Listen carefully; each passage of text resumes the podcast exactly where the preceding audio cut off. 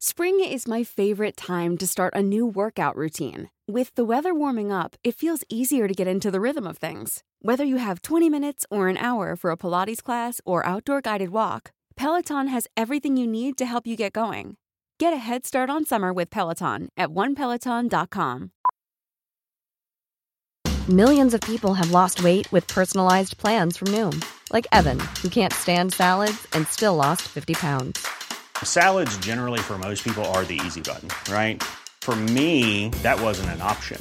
I never really was a salad guy. That's just not who I am. But Noom worked for me. Get your personalized plan today at Noom.com. Real Noom user compensated to provide their story. In four weeks, the typical Noom user can expect to lose one to two pounds per week. Individual results may vary. One size fits all seems like a good idea for clothes until you try them on. Same goes for healthcare. That's why United Healthcare offers flexible, budget friendly coverage for medical, vision, dental, and more.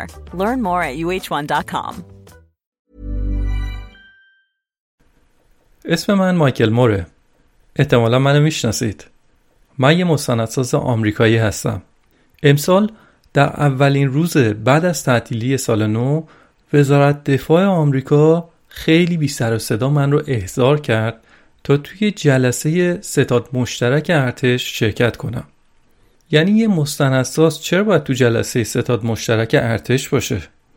توی جلسه رؤسای همه نیروهای ارتش نشسته بودن و خیلی هم مستاصل بودن. گفتم ما خودمونم نمی‌دونیم داریم چی کار می‌کنیم. از زمان جنگ جهانی دوم تا الان هیچ جنگی رو هم نبردیم. جنگ کره، ویتنام، لبنان، عراق، افغانستان همه رو باختیم. هم تریلیون تریلیون دلار پول کشور رو حروم کردیم.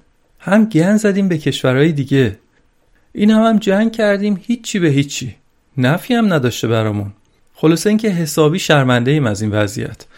بعد فرمانده ها از من خواستن حالا با این وضعیت اصلا تو بگو ما چی کار کنیم؟ تو چی فکر می‌کنی؟ منم یه کمی فکر کردم و اینطور بهشون گفتم. بس دیگه. باید بکشید کنار. سربازامون یه استراحت طولانی لازم دارن. بذارید یه مدتی از جنگ و اعزام نیرو به کشورهای دیگه خبری نباشه. چه خبره این همه جنگ؟ تازهشم. ما تو آمریکا مشکلاتی داریم که هیچ ارتشی نمی‌تونه اونا رو حل کنه. به جاش پیشنهاد من این که آقا منو اصلا بفرستین جنگ. من میرم به جاهای مختلف حمله می‌کنم. بعد چیزایی که کشورمون لازم داره رو ازشون می‌گیرم و با خودم میارم آمریکا قبوله؟ فرمانده های ارتشم قبول کردن قرار شد من خودم هم تصمیم بگیرم که به کدوم کشورها حمله کنم خب چی لازم دارم؟ یه نقشه یه پرچم آمریکا و ده برو که رفتیم برای فتح دنیا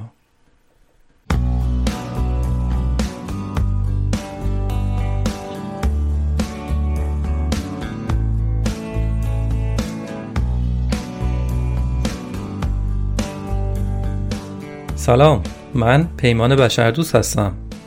یه آدم علاقه من به فیلم های مستند. و اینجا در پادکست داکس فیلم های مستندی که می‌بینم رو براتون تعریف می‌کنم.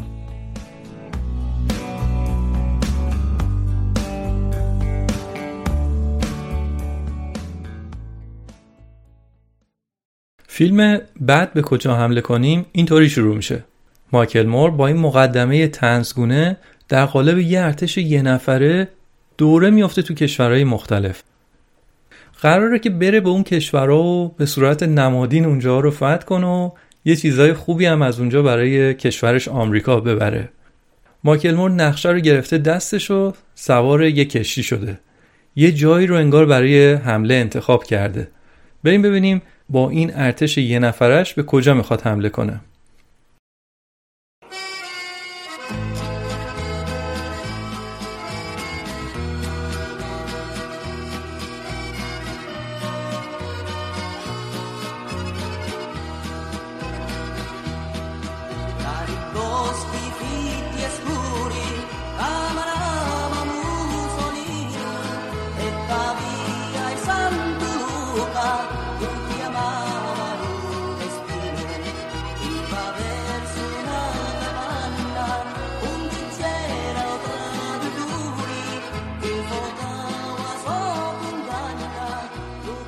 از موسیقی متوجه شدید دیگه. مور تصمیم گرفته اول به ایتالیا حمله کنه.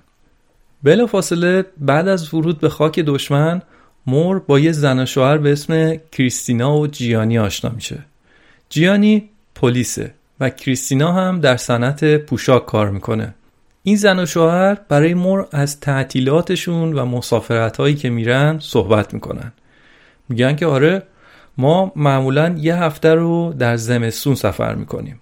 هفته اول تابستون رو هم مرخصی می‌گیریم چون اون موقع سالگرد ازدواجمونه. بعد هم سه هفته آخر تابستون رو هم میریم مسافرت. ماکل مور می‌پرسه ببینم اون موقع شما که این همه میرید مسافرت تو تعطیلاتتون حقوق هم به شما میدن؟ جواب میدن معلومه. ما یه چیزی دوروبر سی روز مرخصی با حقوق در سال داریم. تازه تعطیلی های ملی ایتالیا هم هست که میشه دوازده روز در سال. باور کردن حرفایی که اینا می‌گفتن برای مور سخت بود. چون وضعیت مرخصی سالانه تو آمریکا خیلی کمتر از این حرف. کریستینا و جیانی ادامه میدن و میگن تازه می‌دونستی ما دوازده ماه کار می‌کنیم اما سیزده تا حقوق می‌گیریم. خب این همه تعطیلات که داریم چه فایده اگه نتونیم ازشون استفاده کنیم؟ حقوقای هر ماه واسه اینه که مخارج اون ماه رو باش بدیم. واسه همینم هم هر سال قبل از تعطیلات تابستون شرکت ها به کارمنداشون یه حقوق اضافه به اسم پول تعطیلات میدن که با اون بتونیم تعطیلاتمون رو بگذرونیم. حالا سوالی که برای ماکل مور پیش اومد این بود که پس شرکت های ایتالیایی چطور پول در میارن که می‌تونن انقدر مرخصی و حقوق به پرسنلشون بدن؟ مور برای پیدا کردن پاسخ میره به یه شرکت تولید لباس به اسم لاردینی. مور از صاحبای لاردینی می‌پرسه ناراحت نیستید که پرسنلتون انقدر میرن مرخصی؟ میگن نه حقشونه. ما هم میریم تعطیلات خب اونا هم باید برن. میرن تعطیلات استرسشون تخلیه میشه. وقتی که برمیگردن سر کار دیگه اعصاباشون راحته. ضمن اینکه استرس باعث مریضی میشه. چون پرسنلمون خوب میرن تعطیلات واسه همینم به ندرت مریض میشن و کار ما هم نمیخوابه. ما راضی هستیم. اینجا مور تصمیم می‌گیره به یک کارخونه موتورسیکلت به اسم دوکاتی هم به قول خودش حمله کنه. مدیرعامل دوکاتی میگه آقا تضادی نیست بین منافع شرکت و رفاه پرسنل. هم شرکت می‌تونه سودش رو ببره و همین که پرسنل راضی و در رفاه باشن. بعدم توضیح میده که با اینکه به پرسنلشون حقوق و مزایای خوبی دارن میدن اما شرکت بازم سود خوبی داره. بعدش مایکل مور از یکی از پرسنل که توی اتحادیه کارگری هست می‌پرسه چطور شد که شما تو ایتالیا تونستید همچین مزایایی رو از کارفرماهاتون بگیرید؟ او میگه فکر نکن که اینا آسون به دست اومده. قبلا کلی کارگر بودن که برای گرفتن حقشون اعتراض کردن. بعد کارفرماها اومدن اونا رو دادگاهی کردن زندانی شدن اونا اما بازم مبارزه کردن و این حقوقا رو تونستن به دست بیارن. و الان دیگه اینا شده جزء قرارداد همه. البته هنوزم باید براش مبارزه کنیم. و اینا چیزایی نبودن که همینطوری بیانو به ما بدن. کریستینا و جیانی به مور میگن خیلی از ایتالیایی ها رویاشونه که برن آمریکا کار کنن. مور میگه می‌دونی اگه بیاین آمریکا کار کنید چند روز در سال مرخصی با حقوق دارید؟ صفر. جدی میگم صفر.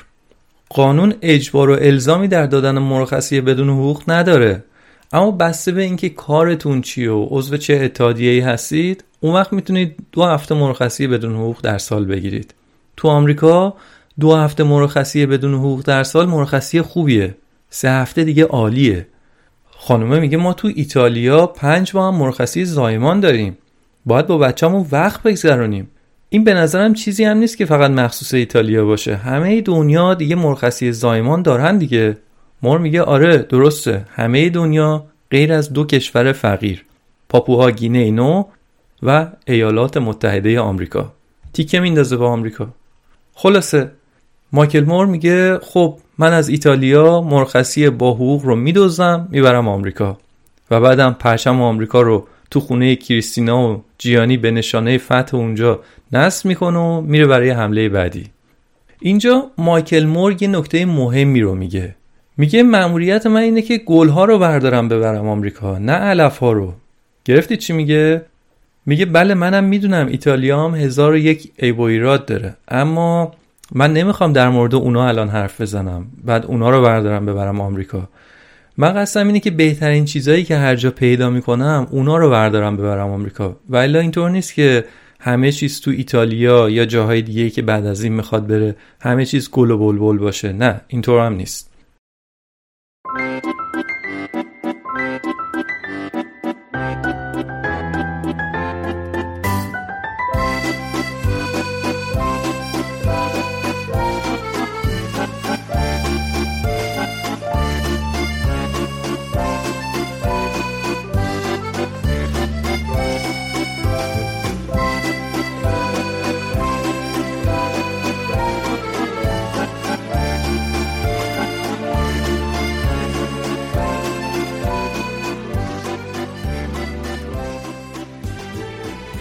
صدای آکاردون خودش داد می‌زنه که حمله بعدی مور به فرانسه بوده. مور به یکی از روستاهای منطقه نورماندی در شمال فرانسه رفت و به یکی از بهترین رستورانهای اونجا رفت تا ببینه اونا چطور غذا درست می‌کنن. میگه با استاندارد من اینجا باید قاعدتا یه رستوران سه ستاره یا چهار ستاره باشه. قطعا اینجا بهترین جا برای غذا خوردن تو این منطقه هستش. اما این رستوران کجاست؟ اینجا سالن غذاخوری یه مدرسه است. باورش برای مور سخته که غذاخوری یه مدرسه همچین کیفیتی داشته باشه. ماهی یک بار رئیس مدرسه با نماینده شهرداری با یک کارشناس تغذیه با هم میشینن و برنامه غذایی روزانه مدرسه رو می‌نویسن. ناهار مدرسه باید شامل پیش غذا، غذای اصلی و دسر باشه. گاهی اوقات میوه یا پنیر هم میدن. چون فرانسوی ها عاشق پنیر هستن دیگه. ده ها مدل پنیر مختلف هم دارن. غذا خوردن تو مدارس فرانسه خودش اندازه یک کلاس درس یه ساعت است. مثل آمریکا این مدتش 20 دقیقه ای نیستش. بچه ها یاد می‌گیرن که به قول مر به روش متمدنانه غذا بخورن و از غذای سالمی که می‌خورن لذت ببرن.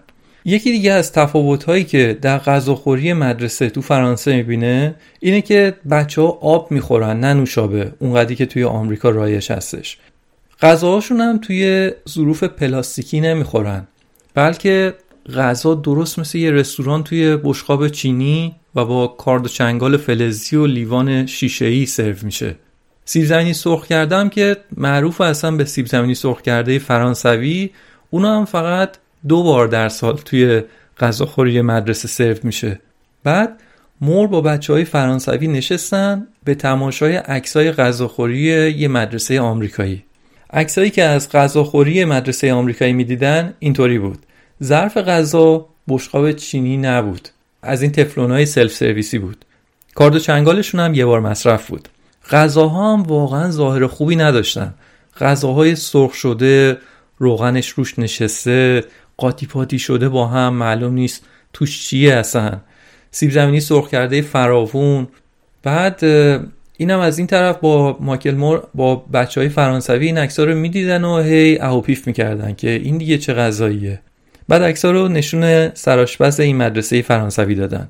اونم که اکسا رو می‌دید می‌گفت که بچه های بیچاره این که غذا نیست. می‌دونید قشنگ معلومه مایکل مور توی فیلمش به عمد از اینجور مقایسه ها انجام میده که به رگ غیرت یه عده بر بخوره بلکه یه تغییری رو تو جامعه ایجاد بکنن. مایکل مور میگه مدرسه که تو فرانسه مجانیه اینم که وضع غذاش و اونم که وضع کیفیتش و اینا. نظام سلامت و درمان هم که برای همه مجانیه. حالا سوال اینه که دولت فرانسه چطور از پس همچین هزینه های سرسام‌آوری برمیاد؟ پول می‌خواد دیگه. جوابم در یک کلام هستش مالیات. آمریکایی ها یه مالیات مینیمومی می‌پردازن و بعدم دولت هم یه سری خدمات اولیه و مینیمومی رو به مردم میده. شامل پلیس، آتشنشانی، جاده، آب، جنگ. بله جنگ و بودجه نظامی بخش بزرگی از هزینه های دولت آمریکاست. فرانسویا چطور؟ فرانسویا یه خورده بیشتر از آمریکایی‌ها مالیات میدن. اما در عوضش غیر از اون خدمات اولیه که گفتیم کلی خدمات دیگر رو هم از دولت می‌گیرن. نظام درمانی، مرخصی زایمان، چهار هفته مرخصی با حقوق، مراقبت از سالمندان و کودکان استثنایی، بیمه بیکاری، دانشگاه، و غیره و غیره. حالا مور میگه این خدمات اضافه ای که اینجا گفتیم رو ما خودمون هم می‌تونیم داشته باشیم تو آمریکا. اما خودمون من شهروند باید پولش رو بدم. دولت کمکمون نمی‌کنه. یعنی یه آمریکایی هم باید مالیات بده و هم پول درمان خودش رو بده هم برای بیکاری پول نگه داره هم برای شهریه دانشگاه بچهش از بچگیش پول جمع کنه و غیره و غیره. اما اون فرانسوی یه مقدار بیشتر مالیات میده اما همه اینها رو دولت ازش حمایت می‌کنه. یه چیز دیگه هم اینه که فرانسوی ها وقتی مالیات میدن به طور دقیق بهشون میگن که مالیات امسالتون کجاها داره خرج میشه. مثلا میگن 15 درصدش رفته برای توسعه شبکه آب. 7 درصدش مثلا رفته برای چه می‌دونم تجهیز مدارس و غیره. اما میگه ما تو آمریکا همچین چیزی نداریم. دو تا خط می نویسن که آره شما اینقدر مالیات دادید. اما مور میگه اگه بخوام به ما اطلاعات دقیق تری بدن احتمالا اینجوری میشه. مثلا میگن که آره 6 درصد صرف آموزش شده 10 درصد از پول مالیاتی که دادید صرف جاده سازی شده. اما یه دفعه 59 درصد پول شما رفته صرف جنگ و عملیات نظامی ارتش آمریکا تو کشورهای دیگه شده. خلاصه مایکل مور یه بسته غذا از مدرسه بر و میره برای فتح بعدی در فنلاند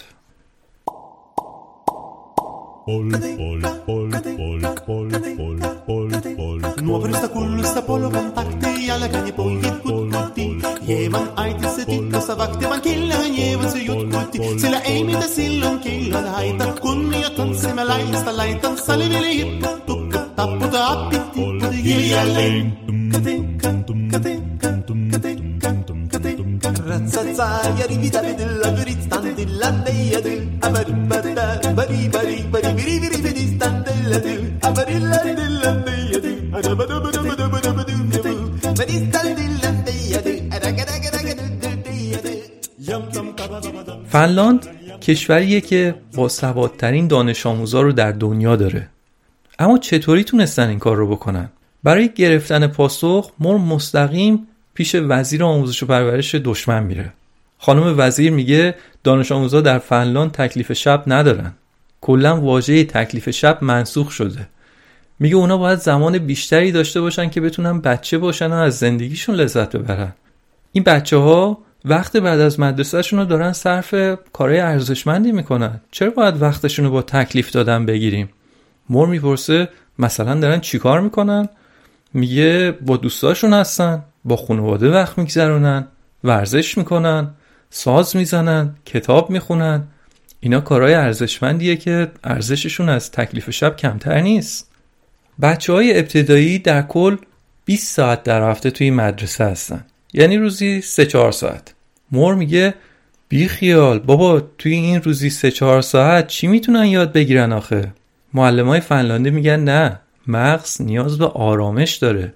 اگه همینطور پشت هم هی از مغز بچه ها کار بکشیم دیگه فرایند یادگیری متوقف میشه. مایکل مور از نوجوانای یه دبیرستان می‌پرسه چند تا زبون بلد هستید؟ هر کدومشون حداقل سه یا چهار زبان بلد بودن. یک دوتاشون بودن که پنج تا زبان بلد بودن. بچه ها میگن اینجا توی مدارس فنلاند با ما بیشتر شبیه بزرگسال رفتار میشه تا بچه. مثلا لازم نیست اجازه بگیریم بریم دستشویی. مثل یه بزرگسال هر وقت لازمه بلند میشیم و خودمون میریم دستشویی. در مدارس آمریکا یه آزمونایی دارن به اسم تستای استاندارد که در واقع میشه امتحانات سراسری که از دانش آموزا گرفته میشه. این امتحانات سراسری چهار جوابی هستن و بعدا هم نتیجه این امتحانا میشه یکی از معیارهای اصلی ورود به دانشگاه. معلم های فنلاندی خیلی هاشون به مور می‌گفتن آمریکا باید از شر این امتحانات استاندارد خلاص بشه. می‌گفتن شما توی مدارستون به بچه ها آموزش نمی‌دید که یاد بگیرن بلکه اینو یاد می‌دید که چطور از عهده اون امتحانه بر بیان. حتی بعضی از مدارس آمریکا درسایی که تو اون امتحان استاندارد نمیاد رو کلا حذف می‌کنن. مثلا موسیقی، هنر، تعلیمات اجتماعی اینا بعضی از این درس ها رو کلا اصلا درس نمیدن. مور می‌پرسه اگه شما تو مدارستون تست استاندارد نمی‌گیرید پس از کجا می‌دونید بهترین مدرسهتون کدومه؟ اونا میگن اصلا لازم نداریم بدونیم چون همه مدرسه هامون خوبن.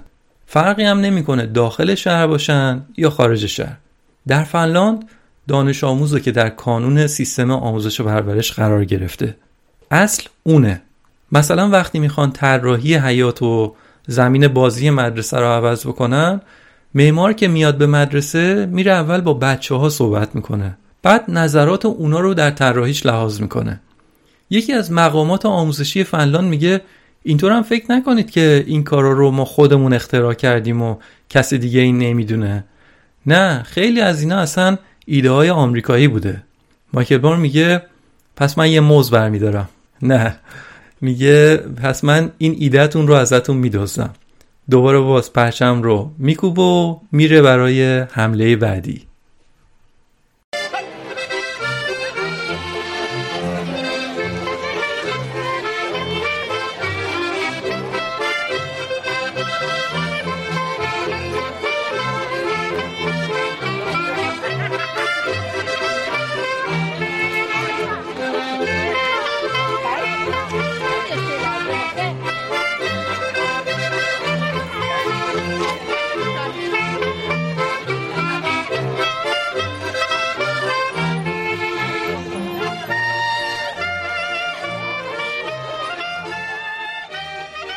کشور اسلوونی داستانهایی مثل راپانزل و زیبای خفته داره.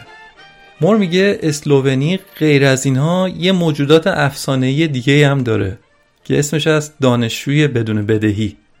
نه که دانشگاه رفتن توی آمریکا یه چیز خیلی گرونیه خیلی از دانشجوهای آمریکایی قرضای سنگین به دانشگاه دارن. اما اسلوونی هم یکی از دهها کشوری هستش که دانشگاه رفتن توش مجانیه. مور از چند تا دانشجو می‌پرسه میگه آقا شما قرض دارید به دانشگاه؟ خانم شما قرض دارید به دانشگاه؟ همه میگن نه. آخرش اما یکی رو پیدا می‌کنه که قرض داره. اونم از غذای دانشجوی آمریکایی هست که از دانشگاهش توی آمریکا انصراف داد و رفته اسلوونی درس بخونه. میگه آره من 7000 دلار به دولت آمریکا بدهکارم باز از یه دانشجوی آمریکایی دیگه مصاحبه می‌کنه. اونم میگه که من پول نداشتم تو آمریکا برم دانشگاه. اصلا نمی‌دونستم اسلوونی کجاست. پا شدم اومدم اینجا درس می‌خونم. کیفیت آموزشم اصلا با اون دانشگاهی که تو آمریکا قرار بود من برم با اون اصلا قابل قیاس هم نیست. خیلی بهتره. دانشجوهای اسلوونی خیلی حساسن به این حق آموزش رایگان. و اگه دولت بخواد تغییری در آموزش مجانی بده سریع دانشجوها اعتراض می‌کنن.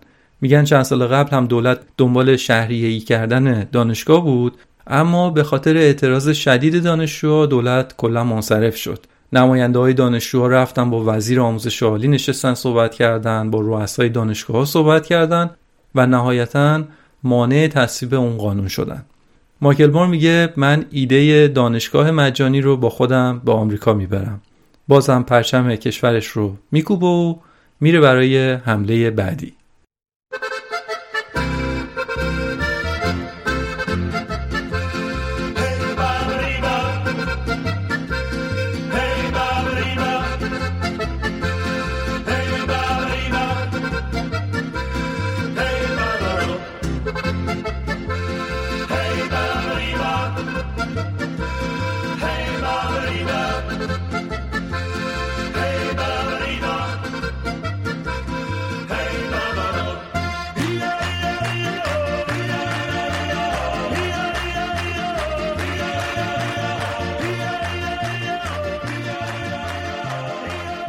از صدای جشن اکتبر فست میشه فهمید که ایستگاه بعدی آلمانه.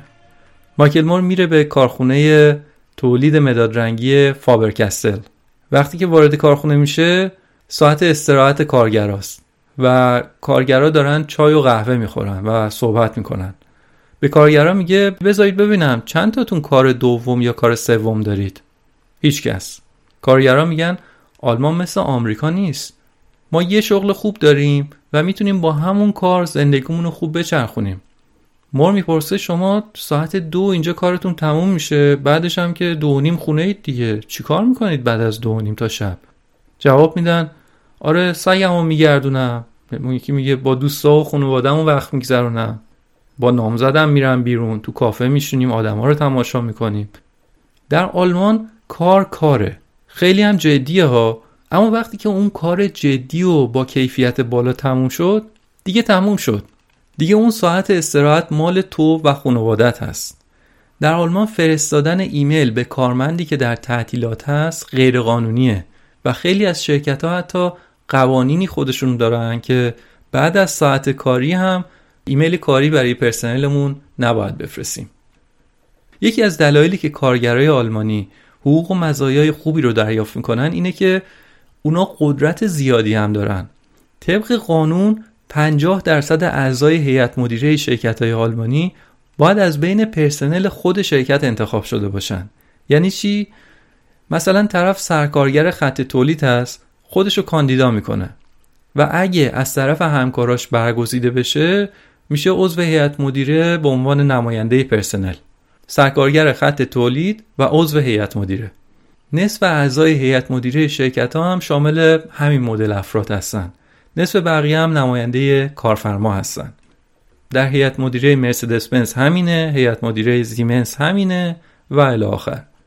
یکی از مزایای دیگه این کارم اینه که وقتی شرکتی تخلف می‌کنه اون نصف هیئت مدیره که نماینده کارکنان هستن اونا به نوعی در واقع نماینده جامعه هستن. اونا طرف جامعه رو می‌گیرن. به عنوان مثال به پرونده تقلب فولکس واگن اشاره می‌کنه.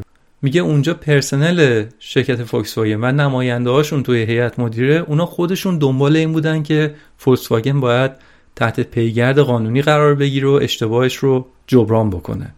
در مورد پرونده فولکس واگن هم که در اپیزود دوم پادکست داکس به تفصیل صحبت کردیم. مایکل مور میره به یه نقطه دیگه آلمان.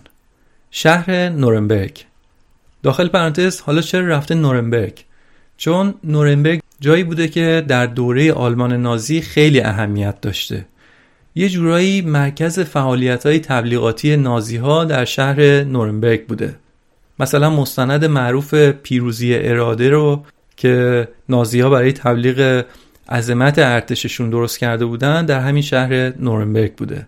به خاطر همینم بوده که بعد از جنگ جهانی دوم دادگاه های نازی ها رو اومدن در همون شهر نورنبرگ برگزار کردن. خب برگردیم به مستند. در یکی از مدارس نورنبرگ نشون میده که بچه ها دارن بلاهایی که نازی ها سر یهودی ها آوردن رو دارن یاد می‌گیرن. معلم به بچه ها چمدون قدیمی کوچیکی رو نشون میده که روش اسم صاحبش با یه خط خشنگ قورباغه نوشته شده. میگه از صاحب این چمدون خواسته بودن که وسایلی که می‌تونی رو توی این چمدون جا کن و از برلین یعنی شهری که همه عمرت اونجا زندگی کردی و همش اونجا بودی باید بزنی بیرون. بعدش هم اون آدم رو به یک اردوگاه مرگ منتقلش کردن. معلم میگه حالا بچه ها اگه شما قرار بود از شهرتون برای همیشه برید چی با خودتون برمی داشتید؟ بچه ها به صف میشن و به نوبت یه چیزایی رو تو چمدون می‌ذارن. موبایلاشون کیف پولشون گردنبندشون می‌ذارن تو چمدون. معلما میگن وظیفه ما اینه که تمام تلاشمون رو بکنیم تا همچین جنایتی دیگه هیچ وقت اتفاق نیفته. مایکل مور میگه آلمانیا گذشتهشون رو ماسمالی نمی‌کنن. وانمود نمی‌کنن که همچین چیزی اصلا اتفاق نیفتاده. نه از یاد نمی‌برن. نمی‌تونن هم از یاد ببرن. یه هنرمند آلمانی اومده در نقاط مختلف آلمان در مقابل خونه های یهودیایی که به اردوگاه فرستاده شدن یا کشته شدن پلاکایی نصب کرده تا همیشه این جلوی چشم همه بمونه. البته این کار رو بعدا ادامه دادن و الان این پلاکا رو در 1200 شهر اروپا هم نصب کردن. اتفاقا چند روز پیش نمونه همین پلاکا رو به صورت اتفاقی اینجا در اسلو هم دیدم و عکسش رو هم در اینستاگرام پادکست داکس منتشر کردم. یا می‌دونیم که حتی پیش از اون دوران اوج نازی ها پیش از اون هم حتی محدودیت ها و ممنوعیت هایی رو برای یهودیان در آلمان وضع کرده بودن. مثلا یه جاهایی تابلو نصب می‌کردن که یهودی ها فقط می‌تونن بین ساعت چهار تا پنج به خرید برن. یا توی پارک تابلو می‌زدن که یهودی ها فقط می‌تونن روی سندلی های زرد این پارک بشینن و محدودیت های عجیب غریبی از این دست. در چند سال گذشته یه هنرمندایی اومدن شبیه اون تابلوها رو بازسازی کردن و دوباره آوردن توی خیابون که همه بدونن یه روزی چه گذشته توی این کشور. مایکل مور میگه پس ما آمریکایی ها چرا گذشتمون و کارهایی رو که با سرخپوسا کردیم؟ Cool fact a crocodile can't stick out its tongue. Also, you can get health insurance for a month or just under a year in some states. United Healthcare short term insurance plans, underwritten by Golden Rule Insurance Company, offer flexible, budget friendly coverage for you. Learn more at uh1.com. Hey, it's Ryan Reynolds, and I'm here with Keith, co star of my upcoming film, If, only in theaters, May 17th. Do you want to tell people the big news? All right, I'll do it. Sign up now and you'll get unlimited for $15 a month in six months of Paramount Plus Essential Plan on us. Mintmobile.com slash switch. Upfront payment of $45 equivalent to $15 per month. Unlimited over 40 gigabytes per month. Face lower speeds. Videos at 480p. Active Mint customers by 531.24 get six months of Paramount Plus Essential Plan. Auto renews after six months. Offer ends May 31st, 2024. Separate Paramount Plus registration required. Terms and conditions apply if rated PG. کارهایی که با آفریقایی تبارهای آمریکا کردیم رو اینا رو چرا به روی خودمون نمیاریم؟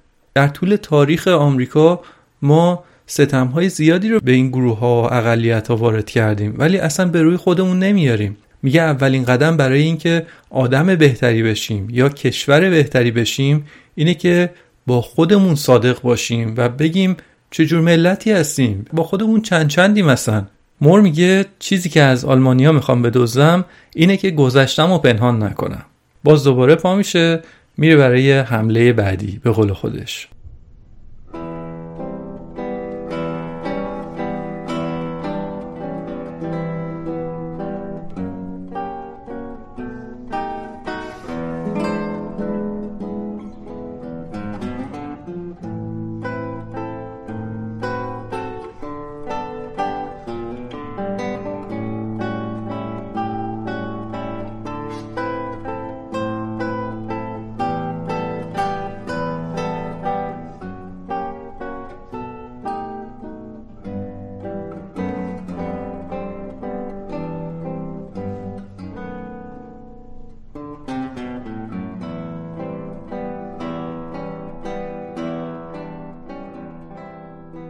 حمله بعدی در پرتغال هست. پرتغال مثل خیلی دیگه از کشورها برای کنترل مواد مخدر سالها جنگید. اما الان دیگه تقریبا 20 سالی هستش که کسی رو به خاطر مصرف مواد مخدر دستگیر نمی‌کنن. مایکل مور میره پیش یک کارمند وزارت بهداشت پرتغال که یه پزشکه. مور ازش می‌پرسه خودت های مواد اعتیادآور مصرف می‌کنی؟ میگه آره من الکل اینترنت قهوه شکر و رابطه جنسی مصرف می‌کنم. منظورش رو گرفتید دیگه. می‌خواد بگه که همه اینا می‌تونن باعث اعتیاد بشن. اگه دغدغتون اعتیاده اینا هم می‌تونن اعتیاد آور باشن.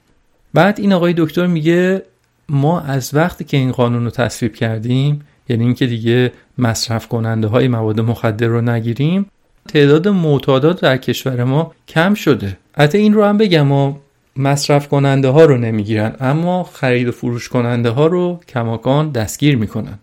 اما خب دیگه در این مستند به این نپرداختن که چطور شده که وقتی که معتادها رو دستگیر نمی‌کنن آمار معتادا به جای اینکه بره بالا کمتر شده این رو نگفته در صورت مایکل مور میگه در دهه 1960 وقتی که آمریکایی های آفریقایی تبار تازه افتاده بودن دنبال اینکه حقوق مدنی خودشون رو تو آمریکا به دست بیارن همون موقع در آمریکا یه قوانین سختگیرانه رو برای مصرف مواد مخدر وضع کردن. مور میگه این قوانین به اسم کنترل مواد مخدر بوده اما در واقع نیت این بوده که میلیون ها نفر آفریقایی تبار رو روانه زندان بکنن که همین کار رو هم کردن. بعدش هم در بیشتر ایالت های آمریکا حتی بعد از آزادی هم این زندانیایی که به خاطر اعتیاد دستگیر شده بودن حتی بعد از اینکه آزاد میشه هم از حق رأی دادن محروم هستن. مور میگه بهترین راه برای اینکه نتیجه انتخابات توی ایالت های جنوبی آمریکا که اونجاها سیاه پوست زیاد داره به نفع جمهوری خواه بشه همینی که سیاه پوستا کمتر بتونن اصلا رأی بدن. میگه بله بردهداری هنوز هم هست.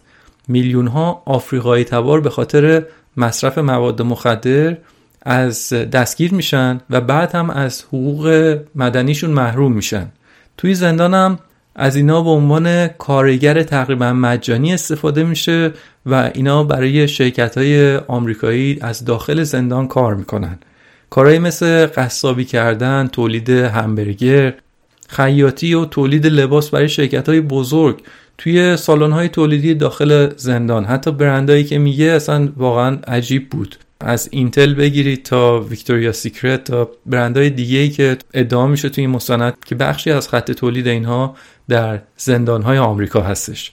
مور میگه من ایدهتون رو راجع به نحوه برخورد با مصرف کننده های مواد مخدر رو ازتون میدوزدم می‌خوام اینو ببرم به آمریکا. دکتره میگه نه اینطوری اینطوری نمیشه که فقط یه ایده رو از یه جایی برداری بعد همونطوری عینا بذاری یه جای دیگه اینطوری کار نمی‌کنه. باید همه چیز به هم بخوره. نمیشه فقط بگیم ما از این بعد دیگه معتادا رو دستگیر نمی‌کنیم و بعدم به امان خدا رهاشون بکنیم. نه باید یه سیستم درمان مجانی هم باشه که کمک بکنه که اونا رو دوباره به جامعه برگردونن. خلاصه مور پیش چند افسر پلیس پرتغال هم میره و ازشون می‌خواد که چند کلام حرف با پلیس آمریکا بزنید. اونا چند تا جمله مهم میگن. میگن ما به عنوان پلیس آموزش های زیادی می‌بینیم راجع به حفظ کرامت انسانی و حفظ کرامت مجرم.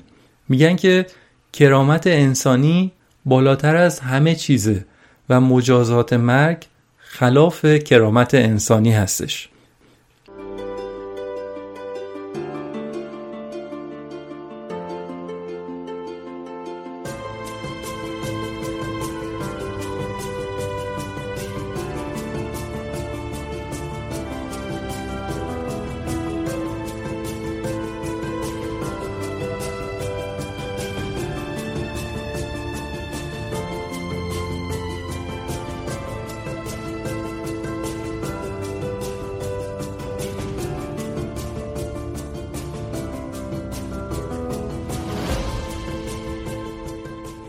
مایکل مور سوار بر کشتی از آبراه ها میگذره و میاد به ولایت ما یعنی نروژ. سوار بر ماشین پلیس میشه و در یک منطقه زیبا با طبیعتی چشم نواز دارن حرکت می‌کنن. در جاهای مختلف اون منطقه هم خونه های چوبی زیبایی هست. منطقه هم به دریا راه داره و چند نفر با مایو کنار صخره دراز کشیدن و آفتاب می‌گیرن. افسر پلیسی که تو ماشین با مور هست به مور میگه که ما اینجا فقط تلاش می‌کنیم که اینا رو تبدیل به شهروندای خوبی بکنیم. آدمایی که اینجا هستن توشون قاتل هست تجاوزگر هست دوست هست معتاد به مواد مخدر هم هست. بله اون منطقه بزرگ با اون چشمانداز طبیعی و زیبا در واقع یک زندان بود. به سیستم زندان نروژ خوش آمدید. زندان نروژ بر اساس اصل توانبخشی مجرم هست. نه انتقام گرفتن ازش. در واقع این زندان یک منطقه چند هکتاری محصور شده است که داخلش چندین خونه برای اسکان زندانی ها داره. هر کدوم از زندانی ها هم توی یک واحد مستقل زندگی می‌کنه. یه ساختمون هم هست که غذاخوری و اونجا میرن غذاشون رو می‌خورن و خود زندانی ها مثلا اونجا در غذاخوری کار می‌کنن غذا درست می‌کنن و اینها. مور میره سمت یکی از همین خونه ها یه آقای خوشتیپی رو می‌بینه که با یه لباس غیر رسمی و خیلی مرتب اما خوشحال و خندان اون اطراف داره دوچرخه سواری می‌کنه. مور به میره به اون آقا میگه که آقا من می‌خوام یه زندانی رو ببینم باش صحبت کنم. طرف میگه همین الان داری با یه زندانی صحبت می‌کنی. بعدم میبردش و توی خونه رو نشون مور میده. حالی و آشپزخونه ای و همومی و اتاق خواب و کامپیوتر همه چی برقرار داخل خونه. ماکل مور می‌پرسه پلیسا شبا در خونه رو قفل می‌کنن؟ میگه نه فقط من کلید این خونه رو دارم. زندانیا میگن آخر هفته ها چهار تا مأمور پلیس اینجا داریم که اونا البته تو ساختمون خودشون میمونن. ما هم 115 تا زندانی هستیم که هر کدوم خونه خودمون رو داریم. چهار تا پلیس 115 زندانی. خب موقع ضبط مستند هم تابستون زیبا و کوتاه نروژ بود و زندانیام همه جا جلوی خونه هاشون نزدیک ساحل با مایه و آفتاب می‌گرفتن. مور یه نگاهی به اینا می‌کنه و میگه واقعا آیا این بزرگوارا اومدن اینجا تنبیه بشن؟ چجوری قراره اینا تنبیه بشن؟ اون افسر پلیس جواب میده میگه اینکه اینا توی جامعه نیستن خانواده و دوستاشون رو نمی‌بینن اون تنبیهشونه. و ما هم البته اینجا تلاش اونو می‌کنیم که اونا رو به جامعه برگردونیم. ضمنا هم اصلا ایده همچین نوع مجازاتی از قانون اساسی آمریکا میاد که میگه نباید زندانیا رو ظالمانه تنبیه کرد. و در مستند مایکل مور تصاویری از زندانهای آمریکا رو به نمایش می‌ذاره که در اونجا پلیسای آمریکایی با زندانی ها به خشونت رفتار می‌کنن. آمریکا یکی از بالاترین نرخ‌های بازگشت مجرم به زندان رو داره در دنیا. تقریبا 80 درصد زندانیا تا 5 سال بعد از آزادیشون دوباره برمیگردن به زندان. نروژ یکی از کمترین ها رو داره. یعنی 20 درصد از زندانیا دوباره برمیگردن به زندان. در واقع نروژیا این هزینه سنگین رو دارن می‌کنن. اون خونه و تشکیلات و کامپیوتر و اینها رو دارن به زندانیا دارن میدن. که زندانی دیگه بر نگرده. هم اصلاح بشه به عنوان یک انسان بره زندگیشو بکنه و همین که دوباره نیاد و چند سال مهمان سیستم بشه هزینه درست کنه براشون. مایکل مور بعدش به یک زندان فوق امنیتی نروژ هم میره تا ببینه اونجا چطوره. شرایط در اونجا هم همین شکل بوده. زندانیا هر کدوم یه واحد مسکونی خودشون رو داشتن. و هر کدوم داشتن یه مهارتی رو یاد می‌گرفتن. یکی نقاشی می‌کرد یکی توی استودیوی زندان موسیقی ضبط می‌کرد یکی به صورت مکاتبه داشت فلسفه می‌خوند. هر کسی داشت یه مهارتی رو یاد می‌گرفت. بعد از بازدید از زندان مور با یک لولکش به اسم تروند دیدار می‌کنه. تروند پدر یکی از قربانیان بزرگترین حمله تروریستی نروژ است. پسر 17 ساله تروند در سال 2011 در یک گرد همایی سیاسی در یک جزیره نزدیک اسلو شرکت کرده بود که یک نجات پرست که عقاید نئونازی داشته میاد و بچه های بیگناه رو به رگبار میبنده و 54 نوجوان در اون روز کشته میشن. این همون حادثه ای است که علی بندری عزیز در همون اولین اپیزود چنل بی توضیحش رو داده. خلاصه وسط اون حملات پسرش با موبایل به ترون زنگ می‌زنه و میگه پدر اینجا یه نفر داره به ما تیراندازی می‌کنه. چیکار کنیم؟ ترون میگه بهش گفتم که یه جوری خودتون رو قایم کنید مراقب همدیگه باشید با بقیه بچه ها با هم باشید. اما نیم ساعت بعدش پسرش کشته شده بود. مور از ترون می‌پرسه هیچ وقت فکر کردی که ای کاش پسرت به جای موبایل اسلحه داشت دستش؟ ترون میگه چیزی که حسرتشو می‌خورم اینه که ای کاش بهش می‌گفتم بپره تو آب شنا بکن و از اونجا دور بشه. در نروژ مجازات مرگ وجود نداره. بنابراین حتی این تروریست سنگدل هم نهایتا 21 سال در زندان میمونه. ترون میگه مهمه که حتی این جانی هم روال دادرسی عادلانه ای داشته باشه. مور میگه تو واقعا برات مهمه که این آدم سنگدل عادلانه دادرسی بشه؟ میگه البته. مور می‌پرسه اگه شانسشو داشتی دوست داشتی این آدم رو بکشی؟ اون پسرت رو کشته. ترون میگه درسته که اون پسرم رو کشته. درسته که اون یه توفال است. اما این به من این اجازه رو نمیده که من هم بزنم اون رو بکشم. ماکل مور میگه خب این بزرگترین حمله تو نروژ بوده. بعد از اینم که شما تو نروژ کار خاصی نکردید. فقط طرف رو اومدید محاکمه کردید. بگیر و ببندی ران انداختید پلیسا رو مجهز به سلاح نکردید. چون پلیسای نروژ تفنگ نمیبندن در حالت عادی. ترون میگه در نروژ تمام سیستم ما از نخست وزیر و خانواده سلطنتی و اینا بگی تا رسانه ها و همه همه می‌گفتن این اتفاق بد بالاخره افتاده.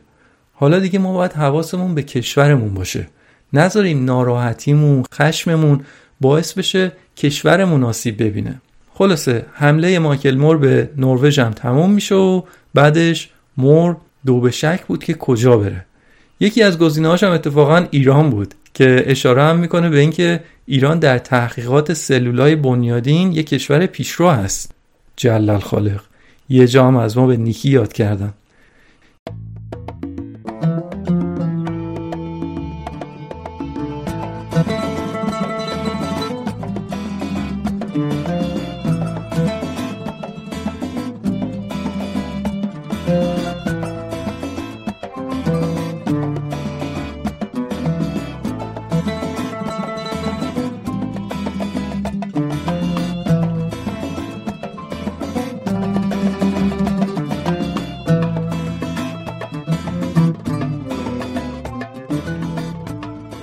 نهایتا اما مور این بار سر از تونس در میاره.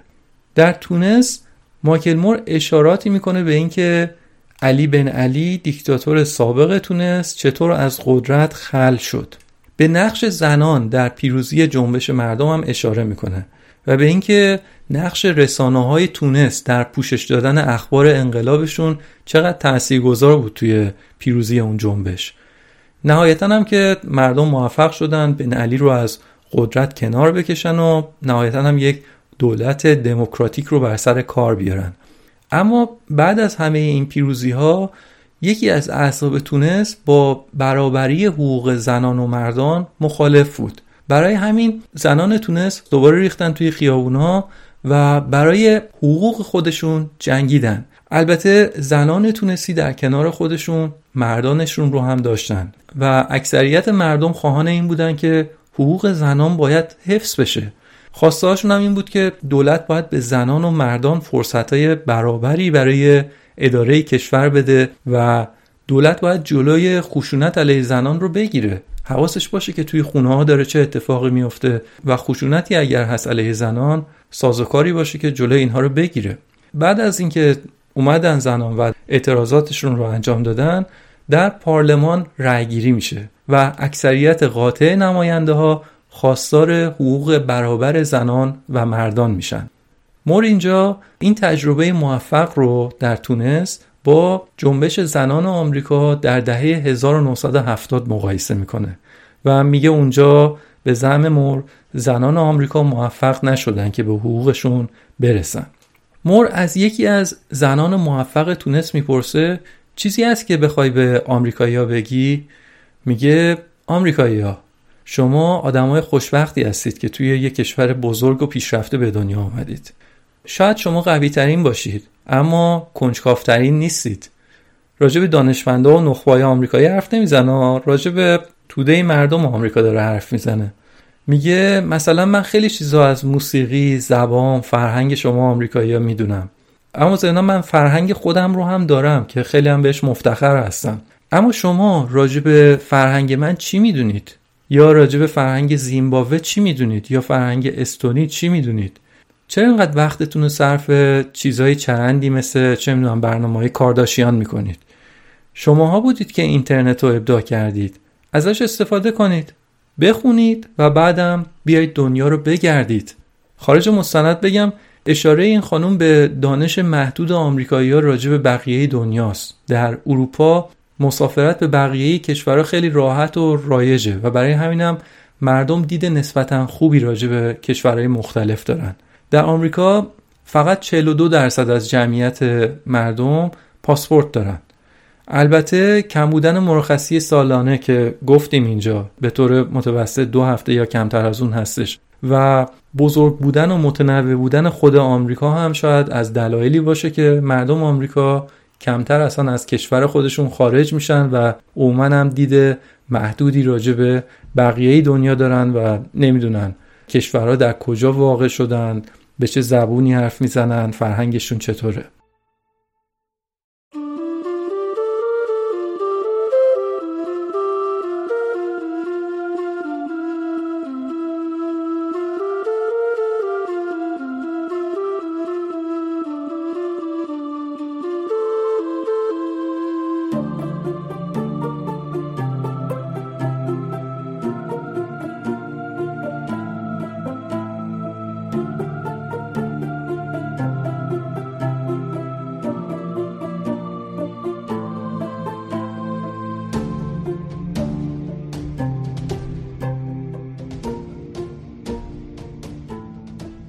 حمله آخر مایکل مور به کشور ایسلند بود.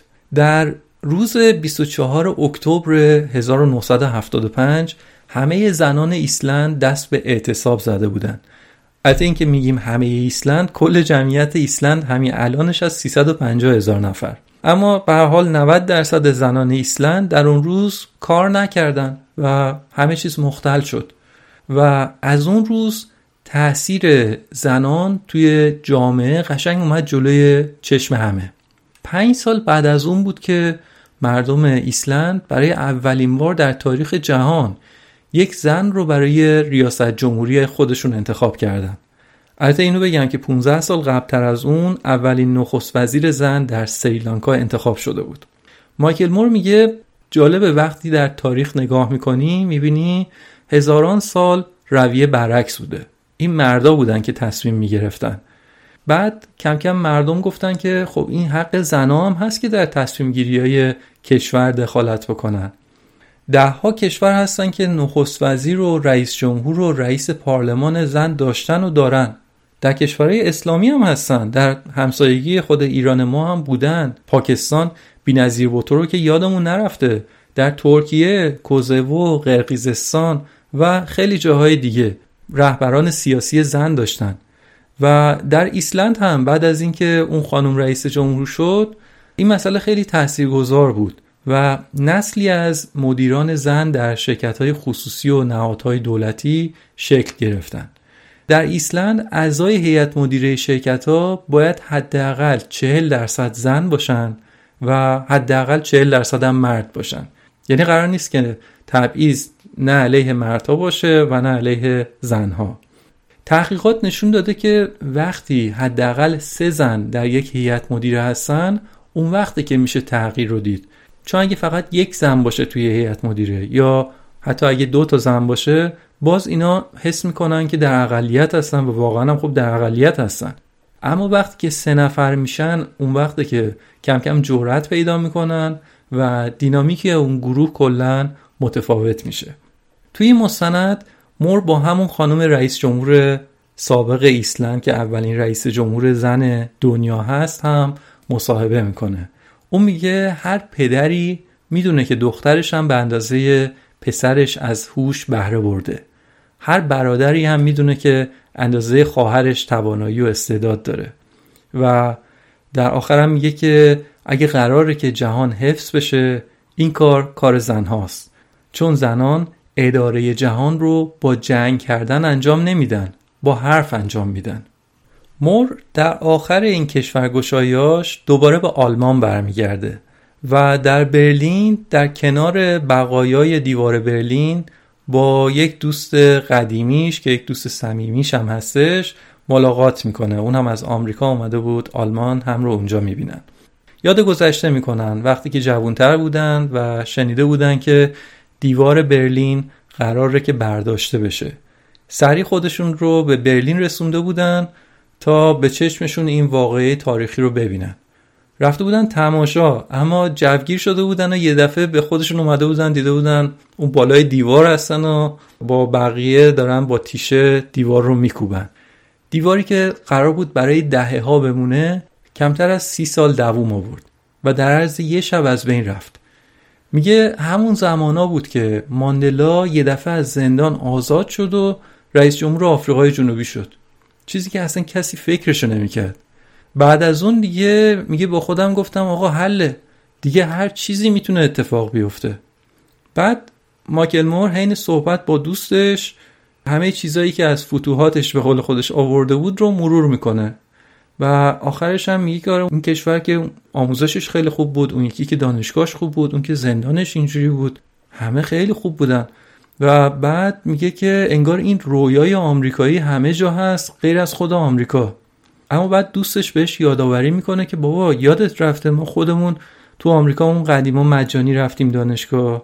بعد یادش انداخت که سیستم آموزشی فنلاند که بر اساس ایده آمریکایی بوده اون زندان نروژی هم همینطور بوده اون حمایت از کارگر و جنبش زنان و اینا هم همه چیز در آمریکا بوده و ایده های آمریکایی بودن اینا. و میگه که اصلا پس لازم نبوده که من به این کشورها حمله کنم تا اونها رو بدوزم و به آمریکا برگردونم. یار در خانه و ما گرد جهان میگردیم آب در کوزه و ما تشنه لبان میگردیم.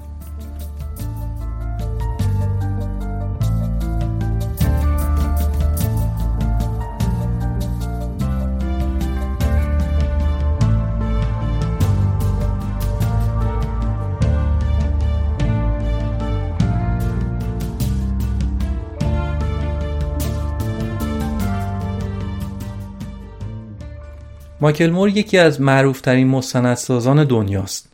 مور برای فیلم Bowling for Columbine در سال 2002 جایزه اسکار بهترین فیلم مستند رو گرفته. در سال 2004 هم فیلم فارنهایت 911ش هم جایزه نخل طلای جشنواره کن رو برده. همین فیلم فارنهایت 911 رکورد فروش فیلم مستند در تاریخ آمریکا رو زده و 119 میلیون دلار فروش داشته. خب با این مشخصات واقعا مستندساز معروف و شناخته شده و موفقی هستش. نقدهای مور عموما متوجه موضوعاتی مثل جهانی سازی، نظام سرمایهداری، فساد شرکت های بزرگ، قانون مالکیت اسلحه و و فعالیت های نظامی و جنگ هایی هستش که آمریکا در کشورهای دیگه راه میندازه در این فیلم مایکل مور در خود فیلم اذعان کرده که می‌دونه که همه این کشورها مشکلات خاص خودشونو دارن. اما اون اومده برای چیدن گلها نه علف های هرس. مایکل مور داره تو این فیلم سیاستمدارای آمریکایی و البته مردم اون کشور رو دعوت می‌کنه که تجربه بقیه کشورها رو هم ببینید. تلاشش رو می‌کنه که بگه به جای هزینه کردن مالیات های مردم برای جنگ اون رو صرف خود مردم آمریکا کنید. به چه روشی؟ به این روشی که در کشورهای دیگه هم دارن انجام میدن. پر واضحه که مور یک آمریکایی میهم پرسته اما خب به بعضی از سیستمهای کشورش نقد داره.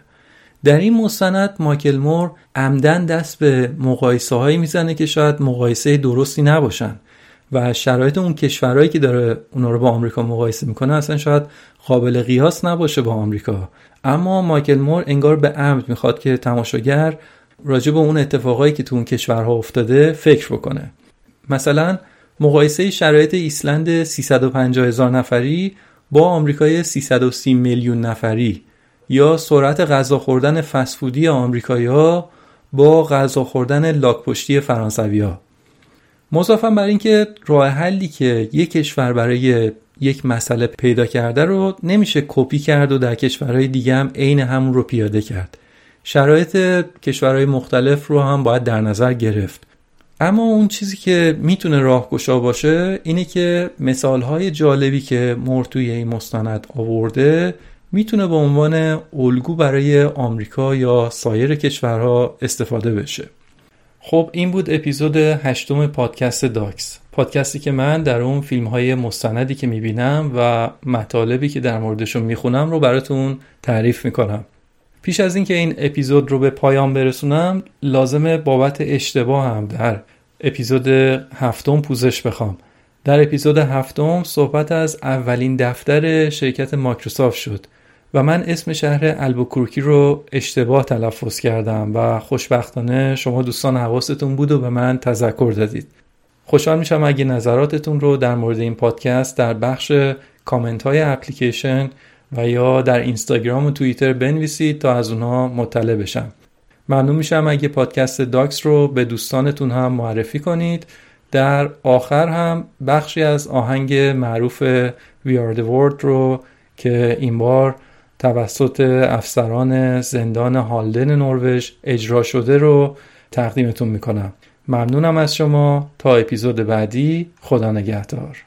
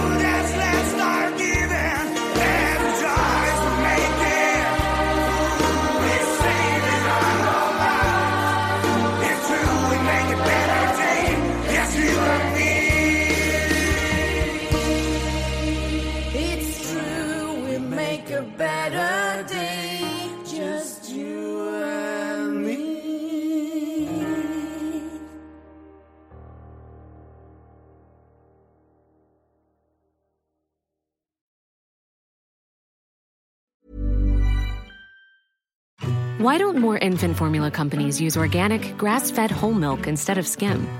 Why don't more infant formula companies use the latest breast milk science? Why don't more infant formula companies run their own clinical trials? Why don't more infant formula companies use more of the proteins found in breast milk? Why don't more infant formula companies have their own factories instead of outsourcing their manufacturing? We wondered the same thing. So we made ByHeart, a better formula for formula. Learn more at byheart.com. Even when we're on a budget, we still deserve nice things. Quince is a place to scoop up stunning high end goods for 50 to 80% less than similar brands. They have buttery soft cashmere sweaters starting at $50, luxurious Italian leather bags, and so much more. Plus, Quince only works with factories that use safe, ethical, and responsible manufacturing. Get the high-end goods you'll love without the high price tag with Quince. Go to quince.com/style for free shipping and 365-day returns. Mom deserves the best, and there's no better place to shop for Mother's Day than Whole Foods Market. They're your destination for unbeatable savings, from premium gifts to show-stopping flowers and irresistible desserts. Start by saving 33% with Prime on all body care and candles. Then get a 15-stem bunch of tulips for just $9.99 each with Prime. Round out Mom's menu with festive rosé, irresistible berry chantilly cake, and more special treats. Come celebrate Mother's Day at Whole Foods Market